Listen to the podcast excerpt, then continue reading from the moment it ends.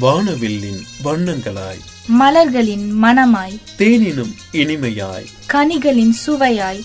காற்றினில் தென்றலாய். குயில்களின் கானமாய். பல் சுவைகள் சங்கமிக்கும் இணைய வானொலிகளின் இணையற்ற வானொலி. உங்கள் மகிழ்ச்சி இணைய வானொலி இது ஆனந்தத்தின் அலைவரிசை.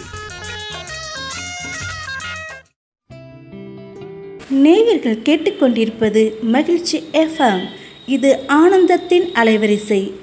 ஆனந்தத்தின் அலைவரிசையில் நான் உங்கள் கவிஞர் கனகவல்லி. இப்பொழுது திருநங்கை பற்றிய ஒரு கவிதை உங்களுக்காக. இதோ திருநங்கை.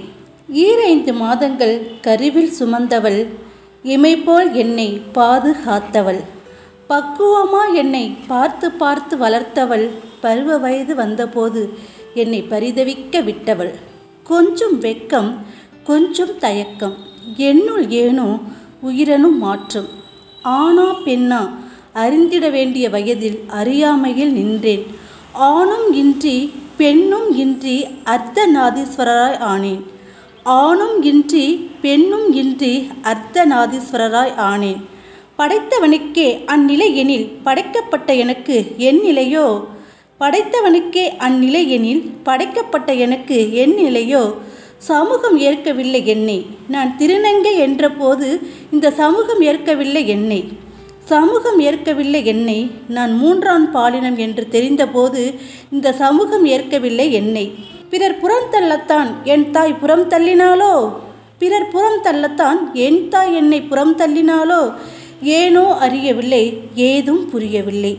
எண்ணிடங்கா விந்தைகளை எனக்குள் வைத்து எண் ஒன்பது என அழைப்பது ஏனோ அறியவில்லை எதுவும் புரியவில்லை. திருவாளன் ஆகி திருநங்கை ஆனேன் திக்கற்றவளாய் திரிந்தேன். வேடிக்கை பேச்சுக்கு ஆளானேன் வேதனைப்படுத்தும் வார்த்தைக்கு பதிலானேன். பாவப்பட்ட பிரபஞ்சத்தில் நானும் ஓர் பிறப்பு. பாவத்தோடு சில கண்கள் பார்க்கும் படுக்கைக்கு பலர் கண்கள் என்னை தேடும்.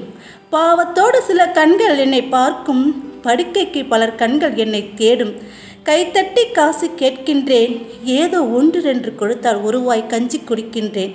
இப்போதெல்லாம் என் திறமையை நம்பினேன் திடம் கொண்டேன்.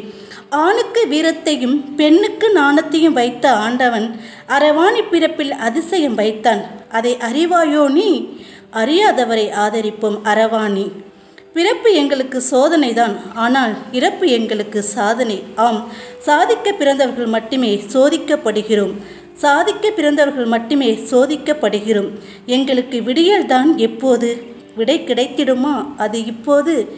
எங்களுக்கு விடியல்தான் எப்போது? விடை கிடைத்திடுமா? அது இப்போது. நன்றி வணக்கம்.